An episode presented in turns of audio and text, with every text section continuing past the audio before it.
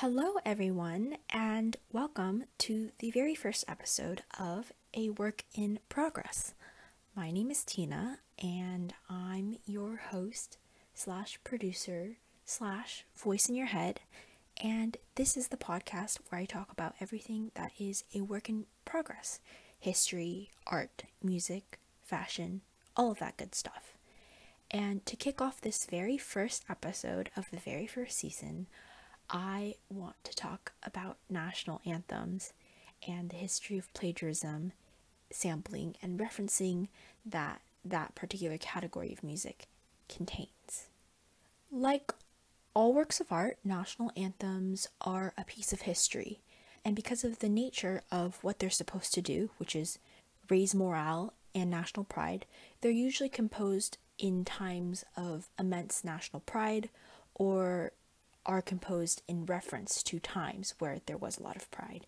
My country's anthem, the Star Spangled Banner, had its lyrics composed at the Battle of Fort McHenry, where the British bombarded American fortresses during the War of 1812. Very poetic, very impassioned, very patriotic, but it wasn't intended to be sung. Like the classical background tune you hear wasn't crafted to go with this poem. It was through the popularity that Francis Scott Key's poem gained, particularly amongst bargoers and pub drinkers, that the poem gained its famous melody. Bargoers eventually set the poem to the melody of the British drinking song To Anacreon in Heaven, which references sex and drinking through its metaphors to the Roman deities of Bacchus and Venus. This melody was composed around 1775. Here, I'll read you a short excerpt of the lyrics. Quote, and swear by old Styx that they long shall entwine the myrtle of Venus with Bacchus's vine. End quote. We actually didn't have an official national anthem until 1931 when President Woodrow Wilson officially ordered the Star Spangled Banner to be played at every national event. Before that, instead, we had a slew of national rhymes, I suppose Yankee Doodle, Hail Columbia, Hallelujah, Glory Marches. In fact, most of our national pieces gained their popularity during the 1890s when America was emerging into the global scope with the Civil War and the rise of imperialism and the Gilded Age. Surprisingly, though America was well over 100 years into its independence, we still sampled a lot of our melodies from our British roots. For example, America, My Country, Tis of Thee, composed in 1831, follows the melody of the centuries old British God Save the Queen slash King. Because of the historical connection America and Britain has, the connections between our national anthems and British songs is quite obvious. This is a connection we also see in other national anthems, where a historical connection, whether that be sharing the same monarch or because of colonization, has led to similar anthems.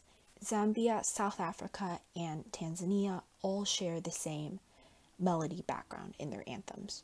All three had been colonies of Britain and when they gained their freedom in the 20th century, all tried to distance themselves from that time. They booted God Save the Queen from their national repertoire, and coincidentally, all three based their new national anthem off of the patriotic God Bless Africa or Nkosi Sikelel' Africa, a Xhosa song composed during the anti apartheid movement to promote African pride. That particular piece has been translated into several African languages, including Xhosa, Zulu, Afrikaans, so it clearly was a significant piece of music in terms of establishing African national pride in new nations. In addition, because of intertwined monarchies and the world history of empires, we also end up with some national anthems that reference past empirical roots.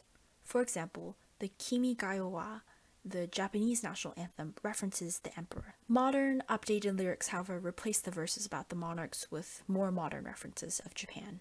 Then there are also anthems that speak to religion. For example, in Europe, the Catholic Church. This usually follows a pattern of inserting lyrics over traditional Catholic hymns or songs.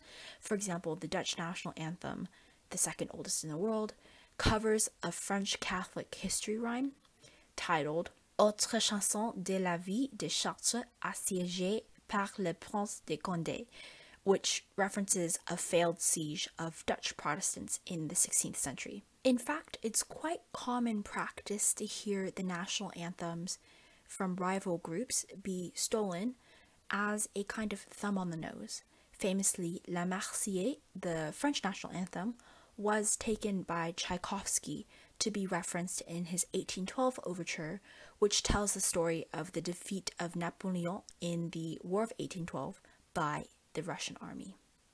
Anyways, that's it for me. I hope you guys learned something new. All the references I used to research for this episode have been linked below. Stay safe, stay curious, and this continues to be a work in progress.